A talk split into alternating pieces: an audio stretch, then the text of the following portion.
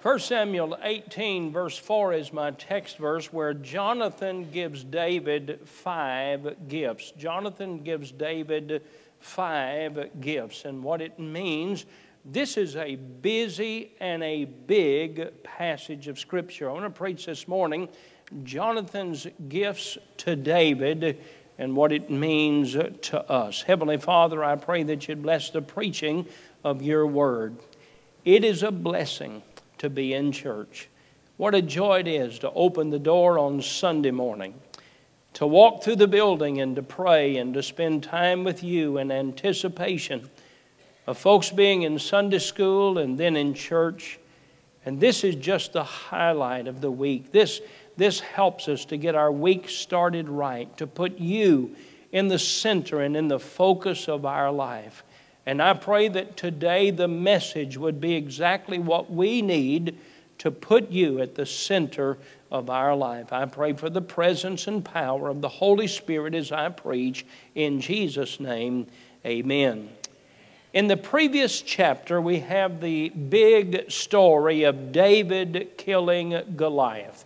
One of the most well-known stories in all of the Bible. There are several important stories before, several during, and certainly this is an important event after David kills Goliath. It's important to note David is not old enough to be in Israel's army. He is not there as a soldier. He is not old enough to be in the army.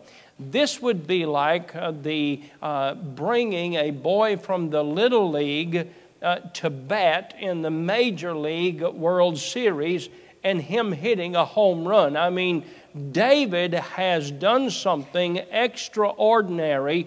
David is just a young lad. I don't know his age. I'm going to guess he is between sixteen and eighteen years old, and I, I, I somewhere right in that age, seventeen to eighteen. He is not at the age of twenty, which is what was required for them to go into uh, the army of Israel. Of course, David was a shepherd. Now, David was a serious-minded shepherd. He wasn't there just because he had to be. He was a serious-minded shepherd. It's important to know what kind of young man that David is. A bear came to get the sheep that David was caring for, and he risked his life to kill the bear and save the sheep.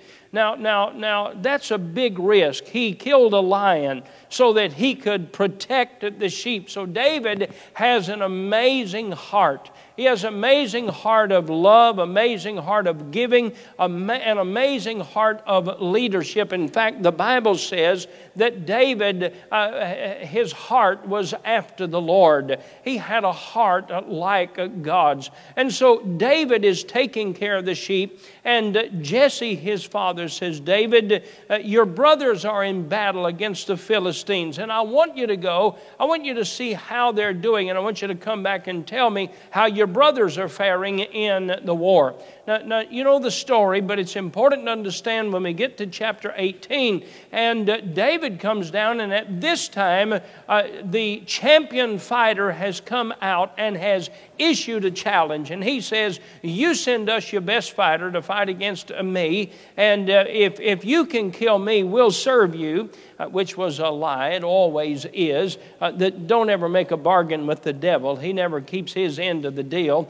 Uh, give your life to God and forget making deals with the devil. Uh, you'll always come up short. Did I say that out loud? You'll always come up short making deals with the devil. And so David goes down, and they're, they're afraid of Goliath, and they can't find anybody to fight Goliath. Now, David's not a warrior at this point. He, he's not a warrior. He is taking care of the sheep. He's a young man. And David makes a statement, is there not a cause? And you know the story. David is offered Saul's armor, uh, but he said, I've not proven this. And David takes the slingshot, and there is a reason that he has a slingshot and not a sword. And I'll come back, I'll come back to that later in the message. And he has this slingshot, and he comes to Goliath, and, and as you know the story goes, he, he hits Goliath with the, the stone from the slingshot, and then he goes and he takes Goliath's sword, and he cuts Goliath's head off, and he comes back across the field with the head of the giant in his hand. I mean, this is a young man. He's not a general. He's not even a private first class. Not even old enough to be in the army. And he just killed not just a Philistine, he killed the champion. The champion, he kills him. And when you come to the end of chapter seventeen, Saul says, I want to know whose boy that is. Now, I, I want to know who is that boy's daddy. I want to know about that boy.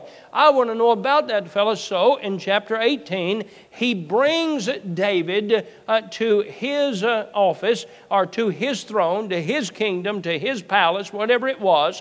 And Jonathan is there. Now, Jonathan is the son of Saul. He's the son of Saul. Now, now I want you to think about what's going on here. And when he hears from David about him, and when he is finished speaking to Saul, Jonathan is so impressed with David. He gives him more than clothes. He, he, he gives him more than a friendship.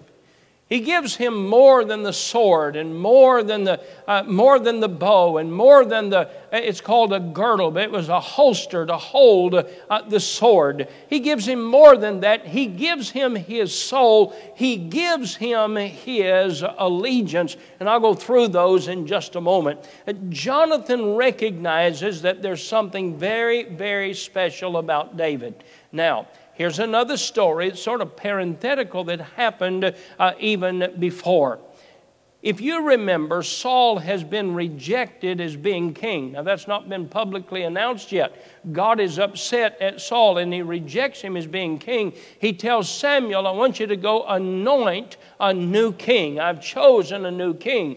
When Samuel goes to the house of Jesse, this is all important, he said, God, if I tell them I'm there to anoint a king, Saul or somebody in Saul's army will kill me because Saul's still sitting on the throne. He said, don't tell him why.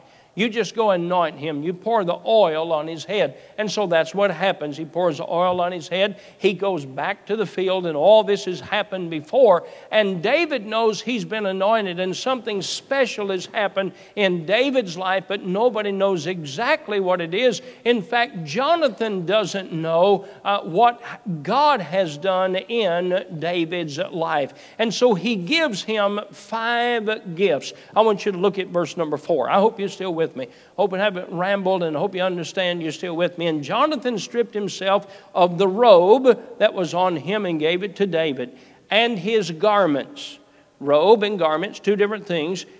His sword, his bow, and his girdle, or that would have been the holster that he had. Let me go through those. What was his robe? Now, who is Jonathan? Jonathan is the son of the king. So the robe that he wore would have some type of significance that when folks saw Jonathan, they would recognize that he was not only the son of the king, he was heir to the throne. Now, we've seen, seen some of this going on with the new coronation of King Charles, and, and, and we've seen some of this, and there is some uh, significance in the clothes they wear and the behavior and all of that. Jonathan is wearing a robe uh, that is given to him by King Saul. Jonathan is heir to the throne. But you know what he's doing? He is saying, I want to give my identity to you, David. Now, Jonathan's older than David. Jonathan, in fact, he is old enough. He is an experienced soldier, and that's what the garments indicate. He gave him not only the robe to say, I am the son of Saul, I am heir to the throne. Here's what he's saying. I'm giving you the robe. You're going to be heir to the throne. Now, Jonathan didn't know it, but God did. God knew what was happening, and then he gave him his garments. Now, his garments would have included whatever type of clothing that they would wear to signify uh, their position in the army. As we've gone through graduations the last couple of weeks, they've talked about the regalia. They've talked about the color of robes and the, and the what are they called? Huh? The hoods, and then what do the high school kids wear? Sash? Cord. soul and accord. And, and, and, and, and the, the color indicated, uh, you can tell I've not worn one, uh, the color indicated the honor uh, in which uh, they graduated. And so it shows uh, uh, their level of education. I'm not wearing one today, but anyway. Uh, uh, but, but, but Jonathan gave his garments to David. He said, I want folks to know you are not just heir to the throne. You have a position in the army as far as I'm concerned. And then he gave him his sword. Now, I don't have time to go into this. I don't believe there are any swords left in Israel. In fact, I think there may just be two swords at this time because the Bible says that there were no smiths in the land. The Philistines had taken over. And I preached a message from this one time called Gun Control in Israel. It didn't work then, and it won't work now. You may want to look that sermon up. Uh, but, but they didn't have any swords. They had two. One belonged to Saul, and one belonged to Jonathan. And when they went to war, they had to take their plowshares. And I'll not go into all of that story. But he gives him his sword. Now, to give him his sword is to give him something that no other soldier would have. David didn't have a sword. David learned to use a slingshot. So he gave him his sword. Not only did he give him his sword, he gave him his bow. If you took the time to study Second Samuel chapter one, you would find that that bow would be a prized possession of Jonathan. Now, a sword calls for close combat. A bow and arrow allows for distance, and he would have been in those days a sniper, if you will, and could uh, and could inflict damage at a distance. He takes his bow and he gives that to him. Then he takes the holster, the Bible calls the girdle, that holds that sword and holds that bow, and he gives that to David. Now I want you to imagine this. Here's a shepherd boy that comes with a lunch for his brothers. A slingshot. He kills the giant. Now he has the robe, the garments of royalty. He has the sword. He has the bow. He has the girdle. He has all of that. Now, why am I preaching this, and what does this matter to us? Jonathan is picturing here for us someone who would give up their life and their position for another. He pictures the Christian coming to the place that they say, I want to yield my will and my life to someone else greater than me. I want to yield my life to the will of God. That's important you understand this. Man is made a free moral agent. God does not make us worship Him. It's interesting to see the nature of animals and how God made animals to work. They, they all work alike. They all have their own nature. God gave us and made us a free moral agent. We can know about God. We can be born again. And when we receive Christ as Savior, that dead spirit is revived. We can now fellowship with God. But you get to determine how much you're going to yield your life to God. You can live it selfishly, or you can live it sacrificially. I'm preaching to you today that God says the best life to live is for you not to live it selfishly, but for you to live your life sacrificially in the will of God. Now, we live in a culture of selfishness. We live in a culture where you've, you've heard nothing talked about any more than these words, my rights. Everybody talks about my rights. And our Creator is forgotten.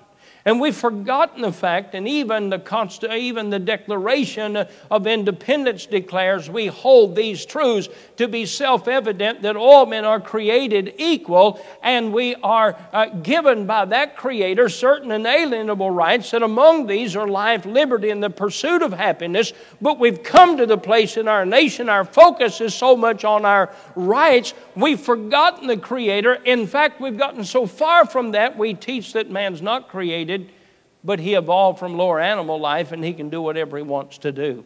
I'm here to tell you today, God is your Creator. God is the Savior of the world. And as Savior of the world, we ought to consider giving our life to Him and letting Him be our master rather than us being our own. Take your Bibles and go to Romans chapter twelve. Romans chapter twelve. Paul writes to the Christians that were at Rome, and he is begging them to consider what I'm asking you to consider today, saying, Lord, I do not want my will, I want your will. Now, if we think about this, it's not as difficult as you think, because God made me. God loves me. God loves me so much that He gave His Son to die on the cross and redeem me back to Him.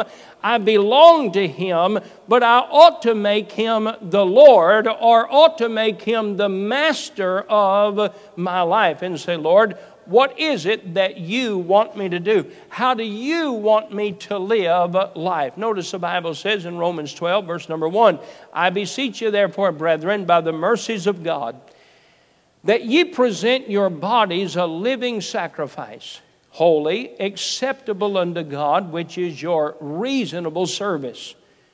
And be not conformed to this world. Don't let the world tell you what to do. Don't. Uh, I hear folks say, well, no preacher's going to tell me what to do, and they go get in line with seven billion people. No, I'd rather God tell me what to do than the world dictate everything I think, say, or do. He says, be not conformed to this world, but be ye transformed by the renewing of your mind. And here it is, that you may prove what is that good and acceptable and perfect will of God. I'm going to ask you a question today. Are you yielded to the will of God for your life? Now, we need people of all walks of life. Policemen, lawyers, doctors, preachers, missionaries, farmers, businessmen. We, we, we need folks of all walks of life. But you want to make sure you're walking in God's will for your life. And that's what Paul's saying here. The truth is foreign to many Christians today.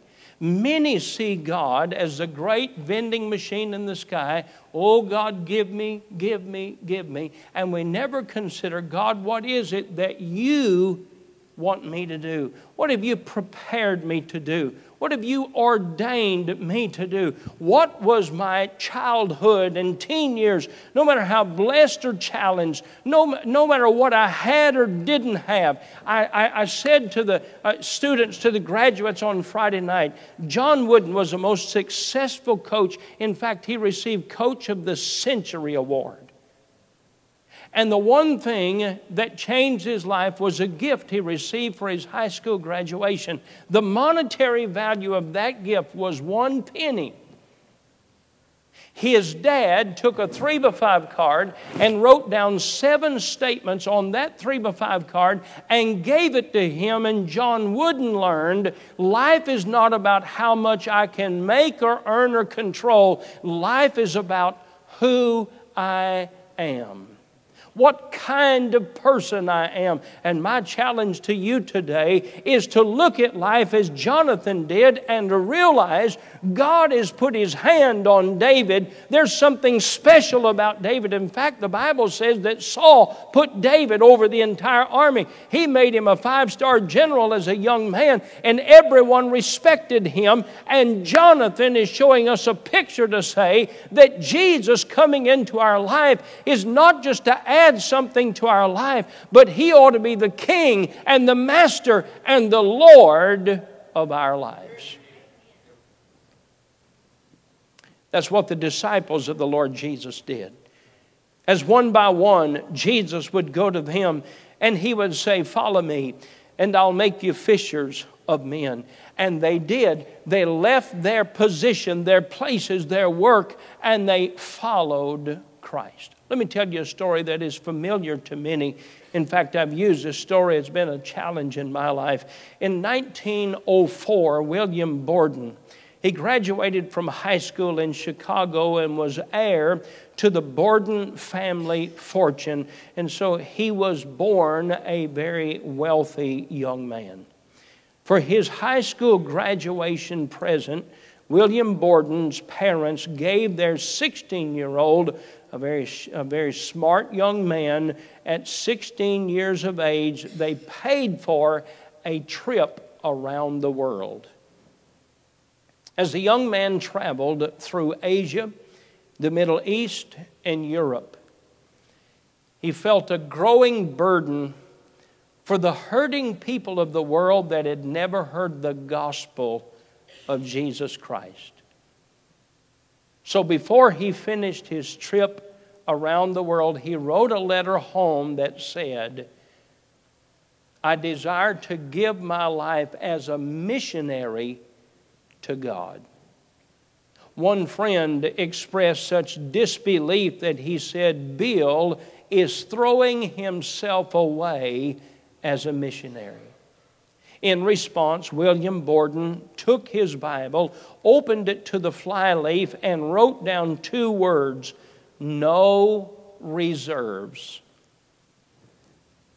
After his trip, he arrived on the campus of Yale University in nineteen oh five.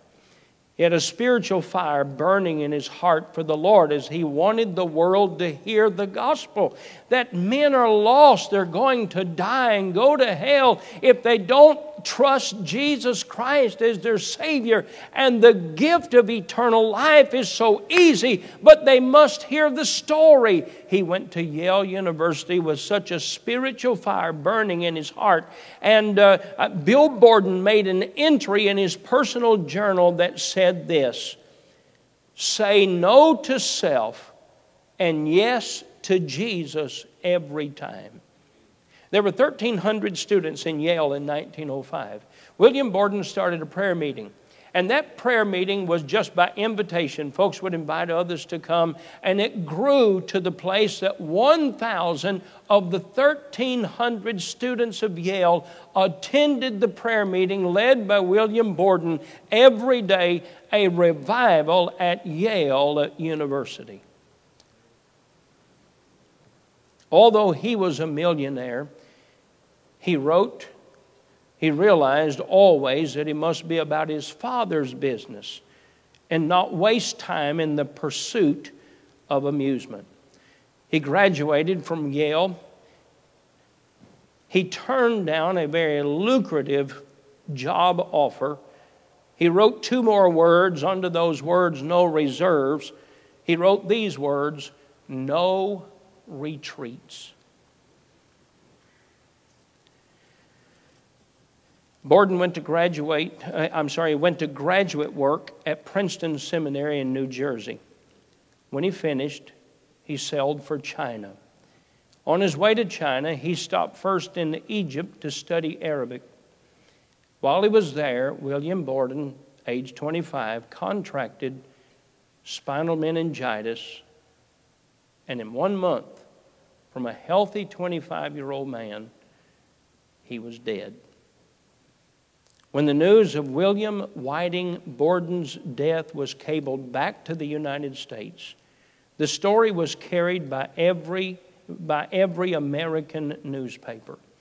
A wave of sorrow went around the world. Borden not only gave away his wealth, he gave away himself in a way so joyous and natural that it seemed a privilege rather than a sacrifice. Those words written by Taylor in her introduction to William Borden's biography. Was Borden's untimely death a waste? Well, not in God's perspective, because prior to his death, Borden had written two more words in the flyleaf of his Bible. Underneath the words, "No reserves" and "No regrets," or, or "No retreats," he wrote the words, "No retreat." No regrets. And Borden was saying, the most important thing I can do with my life is to not live it as I desire, but to live it as God desires. Now look at me. You and I do not know how long we have to live. We don't know. I told the story of John Wooden that lived to be almost one hundred years of age, ninety-nine uh, years and eight months. I told the story of William Borden that lived to be twenty-five years old. I do not know how long I have to live, but I know this. I only have one life to live. And I want to do as Jonathan did to David and say, God, I want to give you my life, and you tell me how to live. You tell me your will for my life. In the days of a Roman rule, if man didn't have the means to live and provide for himself and for his family, he could sell himself as a servant or as a slave. He would work for his master and provide not only a place to live, but the master would provide wages for him to care for his family. Under Roman rule, when a slave had served a specific amount of time or earned an amount of money, he was set free. He would have his own freedom. He would have his own identity. Don't miss this. Sometimes a slave would be set free, but they would have been treated by their master so well, they would say, I don't want to be free. Can I stay here and keep being your servant? They were referred to as a bond slave or a bond servant. When Paul wrote the book of Romans to the Christians at Rome, he introduced himself as a bond servant of Jesus Christ. You know what he was saying? I was once bound in sin and headed for a devil's hell. God gave His only begotten Son to pay for my sin and set me free. I was free from my sin. I was free from the payment of sin, and I could live life any way I wanted to live life. If I wanted, I could live any way I wanted, free from the penalty of sin. But God was so good to me, I could not go out in my own freedom. I decided to live my entire life as a servant of the one that had set me free. I am glad to be a bondservant of Christ, and I'm preaching today that if you and I don't give our lives to do the will of God, what position, what place is going to be filled by someone not in the will of God?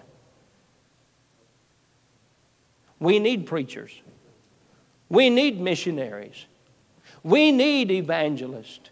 We need Sunday school teachers. We need businessmen, as many of you are. And this week I've heard from several that have had the opportunity to witness to someone else and bring others to church. We need school teachers, but we need every person to be in the will of God.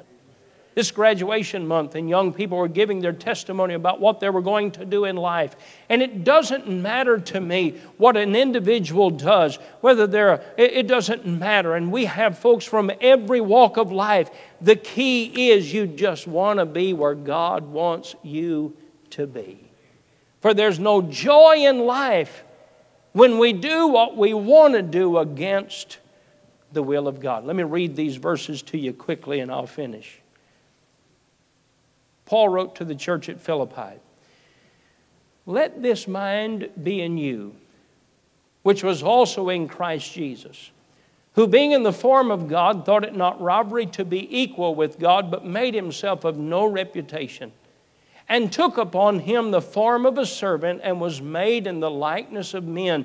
And being found in the fashion as a man, he humbled himself and became obedient unto death, even the death of the cross. The Bible is telling us that Jesus did not have to leave the portals of glory. He did not have to become man and live on the sin-cursed earth, but that was the will of the Father, and he yielded to the will of the Father, and salvation's plan was complete as Jesus died on the cross of Calvary. He wrote to the church at Corinth and he said, what? Know ye not that your body is the temple of the Holy Ghost, which is in you, which you have of God. You're not your own. You're bought with a price. Therefore, glorify God in your body and in your spirit, which are God's. Jesus said himself in Luke chapter nine, and he said unto them all, if any man will come after me, let him deny himself and take up his cross daily and follow me. For whosoever will save his life shall lose it. But whosoever will lose his life for my sake the same shall save it. Nobody should be afraid to say, God, what is your will for my life? That's where I want to live every day. Stand with me, if you will. Head